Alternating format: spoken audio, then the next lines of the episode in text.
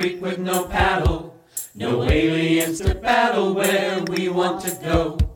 Without being pompous, we don't need map or compass. We're launching Caddywhompus on our new travel show.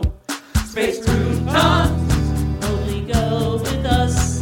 Space Croutons, on our podcast bus. Space Croutons, we see you recognize. And in space, no one can hear you scream. Loopy from our earworm, space shanty theme. Hello, Space Croutons listeners. This is Solly along with Jimbo Tai podcasting another episode of Space Croutons, ably assisted by our friend and occasional co-producer, Seaver. All right, boys, make some noise. Present and classically presentable. Salutators, alligators. You may be wondering where Kurdy is, and so are we. Earlier today, we picked up Seaver in front of his home and drove to our present location, cheering when Kurdy announced that Seaver would once again be a member of our production team. While we prepared for today's podcast, Kurdy parked Van Helsing in the center of the Indianapolis Speedrome Figure 8 racing track and jumped out, leaving only a handwritten note sitting on the driver's seat.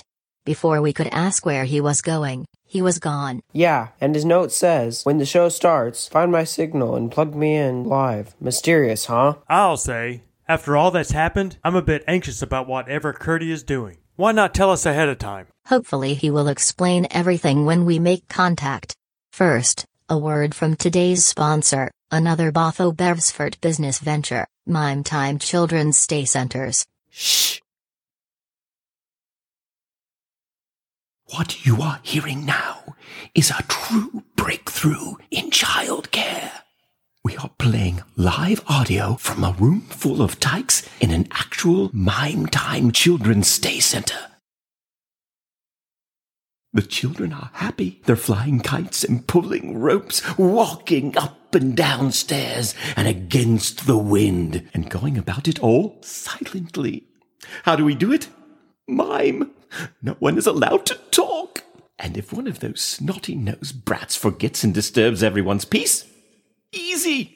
They get locked in an invisible box for the rest of their stay. Your child can spend an hour or a whole day in one of our spacious, empty rooms playing with all of our super sanitary, imaginary toys to their little heart's content. Returning to the hustle and bustle of the real world when you finally retake up your dubious role as primary caretaker of your progeny.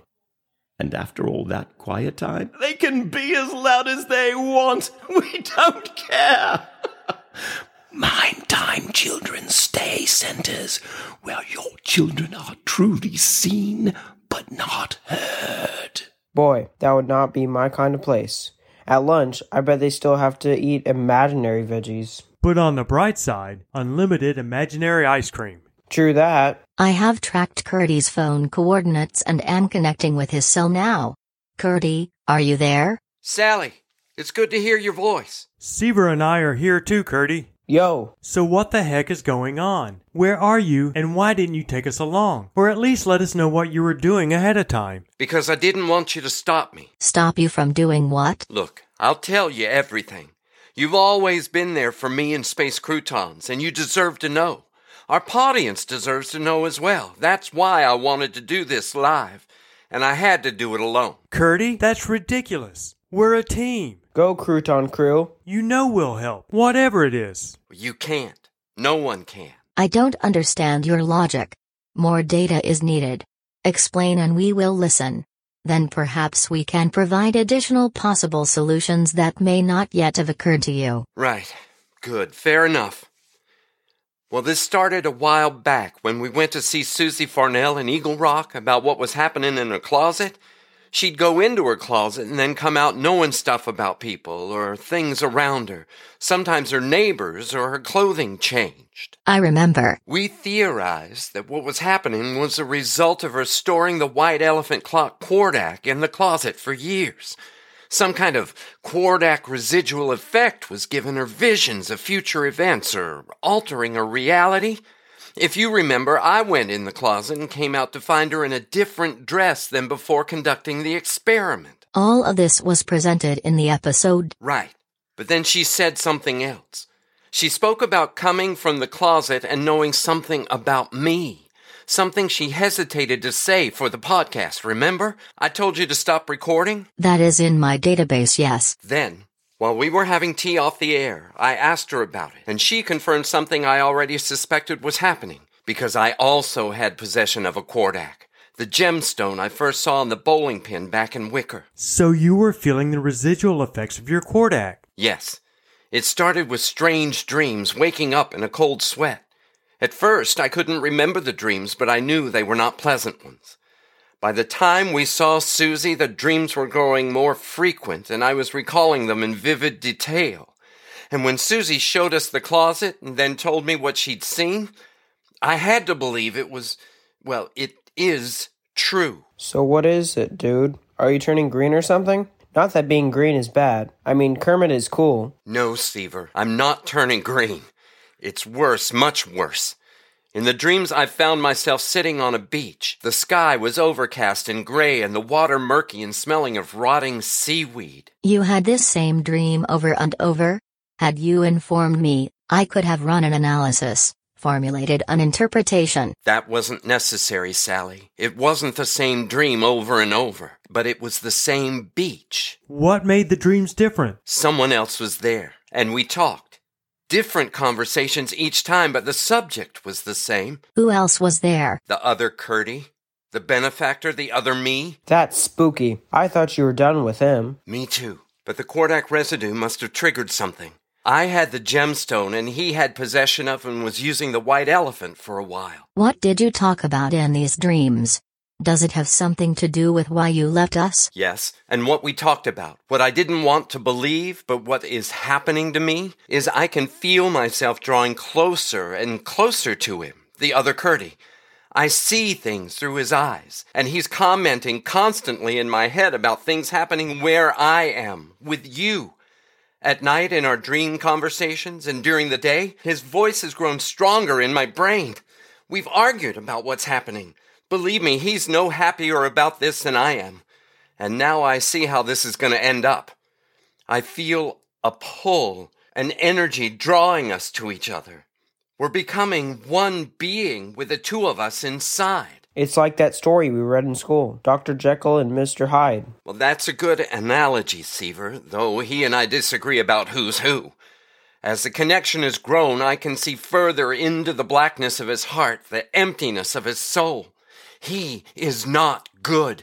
And when we finally meld together completely with him being a part of me, I don't want him, us, around those I care about. So I had to leave. Why didn't you tell us? We would have helped. How? Besides, you have eternity to reverse. That's way more important. Curdy, while I am programmed to be a pacifist, I must present as an option one possible solution. Delete the other Curdy's life before the final fusion takes place. I thought of that too, Sally, but no. Even if I was willing, through our connection, I already physically feel what he feels. Kill him, and I die also. On the bright side, that has been the one thing that stopped him from getting rid of me first. Where are you? Curdy's phone coordinates indicate he is just arriving on the planet Poi, just outside of Poi Vegas. Poi? Why would you go back there? And are you going to start singing? Yeah, I don't know, Sally. Maybe. Jimbo, I came back here because after what happened to Joe, Eternity reached and infected Poi, petrifying its people, encasing their conscious minds in eternal statues. When we become one, I have concerns. Can I maintain control, or will he be too strong? I figured that if I get lost inside of us, he could do the least damage in a place like this. To be honest, I'm not sure if we'll survive the meld. But if we do, it's better to trap what we become in stone. Wait. He's coming. I can feel him closer than ever. Don't do this, Curdy. Sally, we've got to get to Poi. That is not possible, Jimbo. You and I have no hands to steer Van Helsing, and Seaver is too young and small to do it. That was your plan, was it not, Curdy? Yes, Sally. And Jimbo, you can't be here. If he takes over, he would as soon kill you as look at you. And I can't let that happen. To any of you. Kurdy, I commend you on your reasoning. Based on the data you have presented, your action was the only appropriate option. Sally, how can you say that? There has to be something we can do.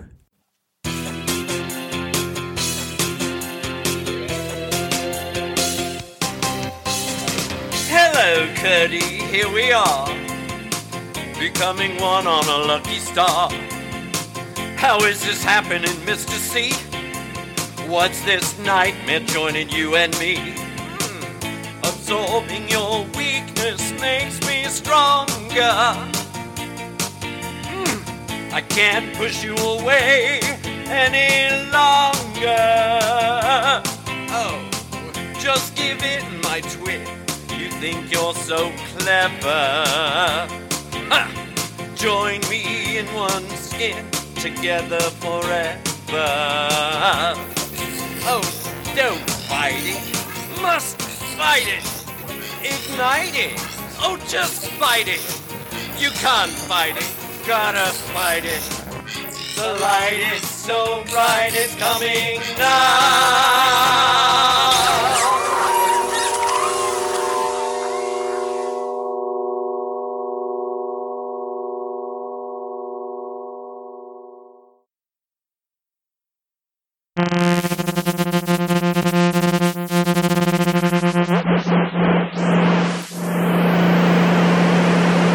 Ground control to Space Croutons. Ground control to Space Croutons. We are picking up your signal, but it is weak. I don't know if you can hear me speak, but if you can, this is Joe on Planet Poi. I repeat, this is Joe, Jimbo's boy.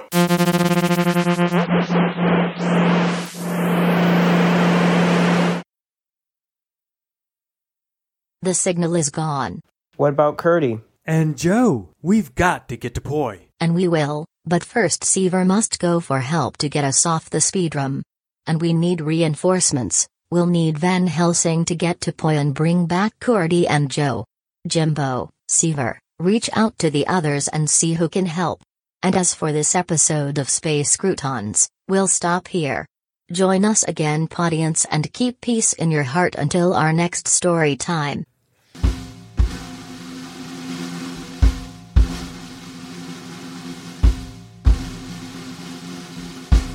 We're back in the saddle, up the creek with no paddle. No aliens to battle where we want to go. Without being pompous, we don't need map or compass. We're launching Caddywhompus on our new travel show.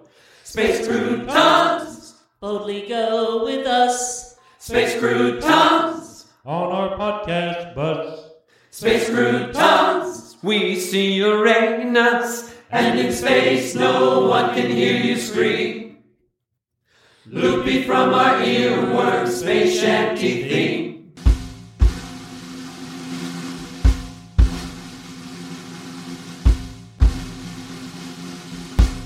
So when we leave the station,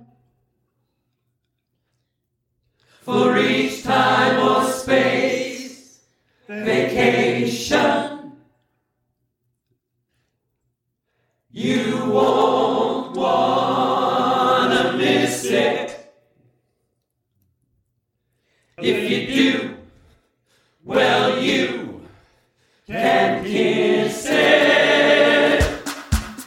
Space Croutons. Season 2.0. Space Croutons brings new worlds to know. Space Croutons. Subatomic afterglow. As we cruise the Milky Way. Tractor B, and the Kordaks are just a distant dream, and our brains have turned to sour cream. Loopy from our earworm space shanty clean.